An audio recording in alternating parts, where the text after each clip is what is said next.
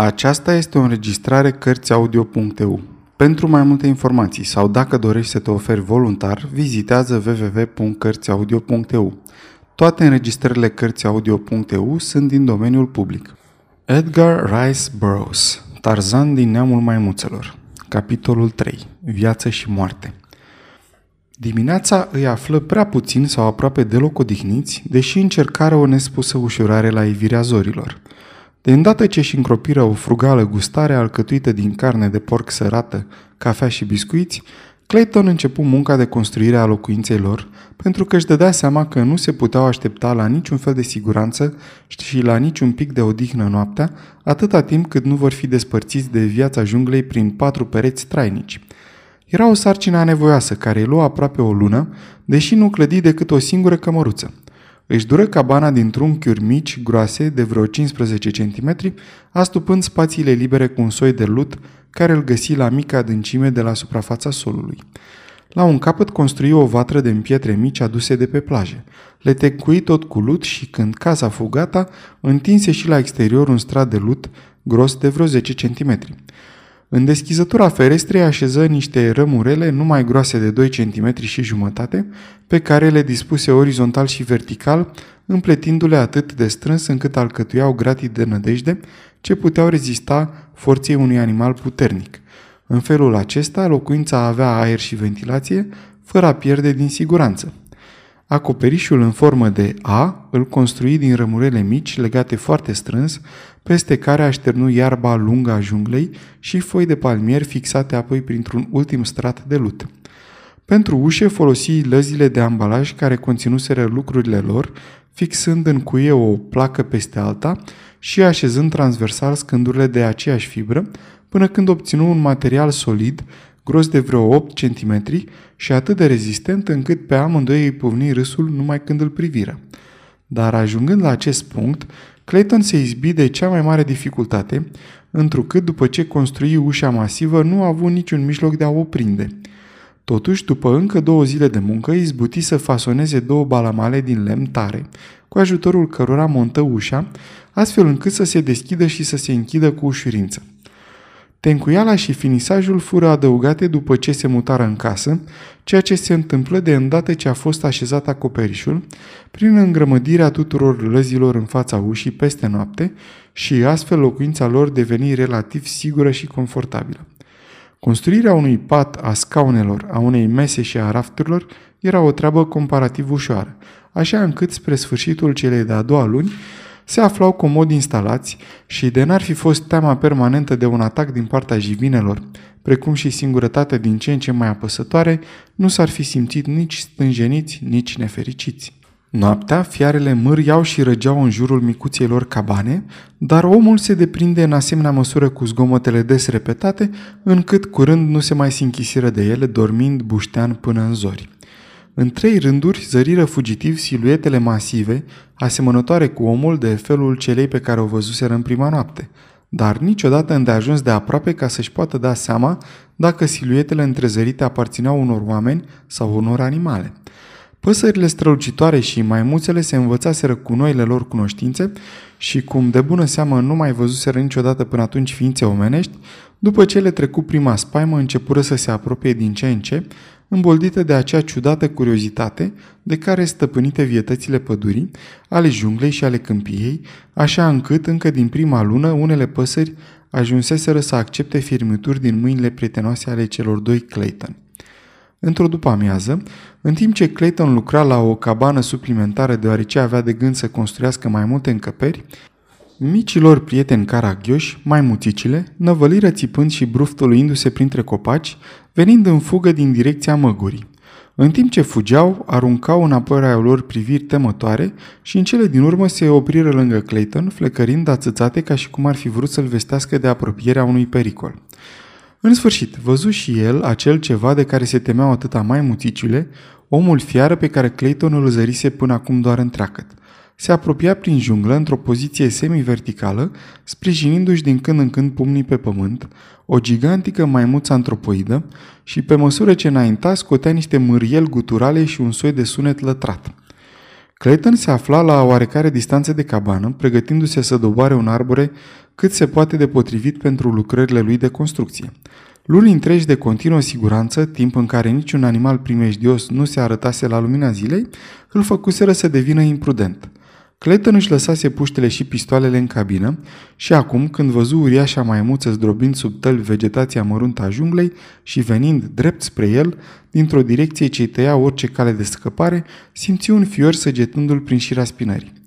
Știa că, înarmat cum se afla doar cu un topor, șansele lui împotriva monstrului feroce erau într-adevăr foarte mici.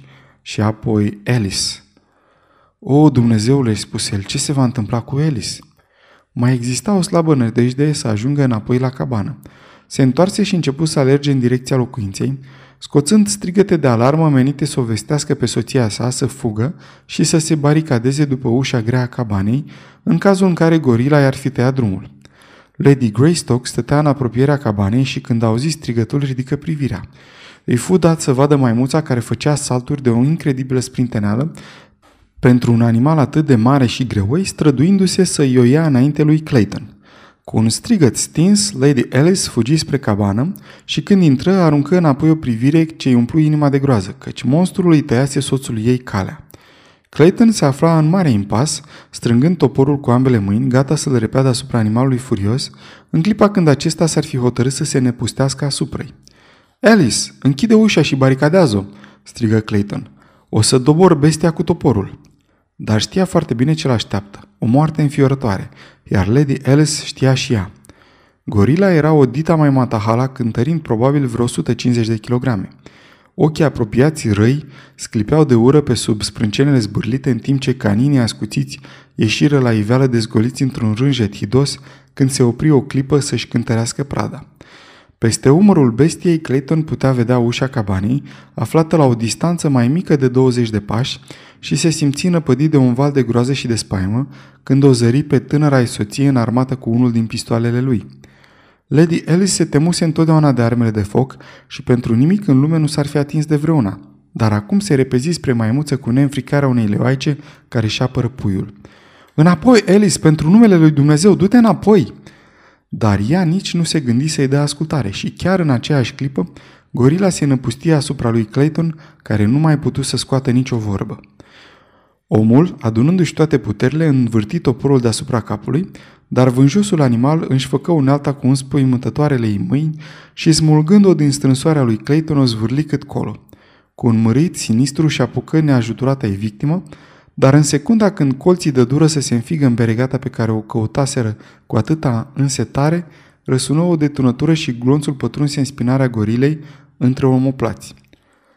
Zvârlindu-l pe Clayton la pământ, bestia se întoarse spre noul său vrăjmaș. Dinainte îi se afla fata înspăimântată, căutând în zadar să mai descarce odată arma în trupul animalului.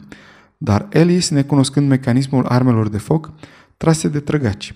Aproape în aceeași clipă, Clayton se opinti ridicându-se în picioare și, fără să se gândească la zădărnicia unui asemenea act, se repezi să îndepărteze gorila de pe trupul soției sale care se făcuse ghem. Izbuti totuși fără mare efort, căci namila se rostogăli neînsuflețită în iarbă. Gorila murise. Glonțul își îndeplinise misiunea. Clayton își cercetă în grabă soția și constată că nu avea nicio urmă de rană, drept care deduse că bestia murise chiar în clipa când sărise la Alice. Cu gingășie își ridică soția, încă leșinată, și o transportă în mica lor cabană, dar trecură două ore până când Alice să-și vină în simțiri.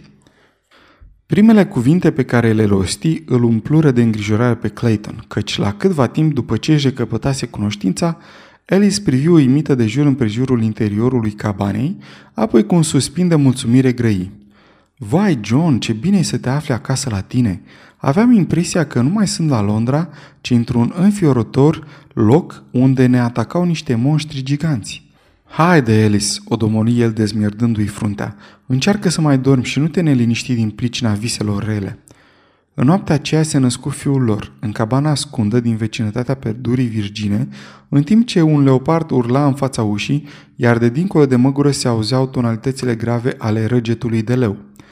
Lady Greystock nu-și mai reveni din șocul pricinuit de atacul gorilei și cu toate că a mai trăit un an după nașterea fiului ei, nu a mai ieșit niciodată afară din cabană și nu și-a mai dat vreodată limpede seama că nu se afla în Anglia. Uneori îi punea întrebări ciudate lui Clayton în legătură cu zgomotele ciudate care sfâșiau liniștea nopților, în legătură cu absența servitorilor și a prietenilor, cu bizara grosolonie a mobilor din încăpere, dar cu toate că el nu făcea nicio încercare să o amăgească, niciodată Lady Alice nu a mai putut sesiza tâlcul tuturor acestora. Alminter gândea aproape normal, iar bucuria și fericirea pe care le încerca datorită micuțului ei fiu, precum și duioșia constantă cu care o înconjura soțul ei, făcură ca acest an să fie foarte fericit, cel mai fericit din tânăra ei viață. Clayton știa foarte bine că dacă Alice și-ar fi păstrat judecata neștiribită, ar fi suferit cumplit din cauza neliniștilor și a îngrijorării, așadar, deși se simțea nespus de îndurerat de starea ei, în unele momente era de-a dreptul bucuros că soția lui nu putea să înțeleagă realitatea. De multă vreme renunțase la speranța de a se salva de acolo decât doar prin cine știe ce întâmplare. Cu un zel neostoit lucrase la înfrumusețarea interiorului cabanei. Dușumeaua era acoperită cu piei de leu și de panteră. Diferite bufete și rafturi de cărți căptușau pereții. Vaze ciudate modelate cu propriile ei mâini, din lutul ce se găsea în regiune, purtau buchete de frumoase flori tropicale. Perdere împletite din fire de iarbă și de bambus împodobeau ferestrele și realizarea cea mai grea dintre toate reușise cu sărăcocioasele lui unelte să taie scânduri pentru a nivela suprafața pereților și a tavanului și a-și înșgheba o podea netedă. Faptul că reușise să-și educe mâinile la îndeletniciri și trude atât de neobișnuite constituia pentru el o sursă de continuă și blândă mirare dar își iubea munca, deoarece o făcea de dragul soției sale și a firavei vieți care venise să le însenineze zilele, deși le sporise însutit răspunderile și grozăvia situației. În anul care urmă, Clayton fu atacat în mai multe rânduri de maimuțe gigantice, care păreau acum să bântuie în permanență prin preajma cabanei. Dar cum niciodată nu se mai hazardase să iasă fără ambele puși și pistoale, nu se mai temea de uriașele jivine. Întărise apărarea ferestrelor și potrivise la ușa cabanei un lacă de lemn, unic în felul lui, așa încât când pleca la vânătoare sau la cules de fructe, îndeletniciri pe care era nevoit să le practice în mod constant pentru a asigura nevoile de hrană, nu se mai temea de posibilitatea ca vreuna din bestiile acelea să dea buzna în căminul lui. La început împușca cea mai mare parte a vânatului chiar prin fereastra cabanei, dar după un timp, animalele se învățaseră să se ferească de curioasa vizuină de unde izbucneau înfricoșetoarele de tunături de pușcă. În răgazurile de odihnă, Clayton îi citea adeseori cu glas tare soției lui din teancurile de cărți pe care le aduseseră cu ei în vederea noului cămin la care nădăjduiseră. Printre acestea se aflau și multe cărți pentru copii, cărți cu poze, abecedare, povești, căci se așteptaseră ca odraz la lor să atingă vârsta cititului mai înainte ca ei să fi putut spera să se întoarcă în Anglia. Alteori, Clayton își făcea însemnări în jurnalul lui, pe care se deprinsese să scrie în limba franceză și unde înregistra amănuntele ciudatei lor vieți. Își ținea jurnalul ferecat într-o casetă de metal. Când se împlini un an de la nașterea fiului ei, Lady Alice se stinse din viață, tăcut, în somn. Atât de domol a fost sfârșitul, încât lui Clayton îi trebuiră ore întregi până să-și dea seama că soția sa era într-adevăr moartă. Grozăvia situației își făcu loc foarte încet în conștiința lui și e îndoielnic dacă și-a dat vreodată seama pe deplin de imensitatea durerii sale și de cumplita răspundere care i-a păsa acum pe umeri, când avea în grijă făptura aceea plăpândă pe fiul care trebuia încă alăptat. Ultima însemnare în jurnalul său a fost făcută în dimineața ce a urmat sfârșirii din viața lui Lady Alice și cuprinde o serie de amănunte expuse într-un limbaj prozaic care le sporește nota patetică pentru că respiră din ele o apatie istovită născută dintr-un lung șir de suferințe și deznădejdi, o apatie pe care chiar această cruntă lovitură abia de o putea face să vibreze în adâncurile unei dureri mai intense. Fiul meu țipă după mâncare. Oh, Alice, Alice, ce să mă fac? Și în timp ce John Clayton așternea aceste cuvinte sortite să fie cele din urmă scrise de mâna lui, capul îi căzu ostenit peste brațele întinse pe masa cioplită pentru cea care zăcea acum împietrită și rece în patul de alături. Vreme îndelungată niciun sunet nu știrbi tăcerea mormântală a amiezii de junglă, în afară de scâncetele jalnice ale micuțului pui de om. Sfârșitul capitolului 3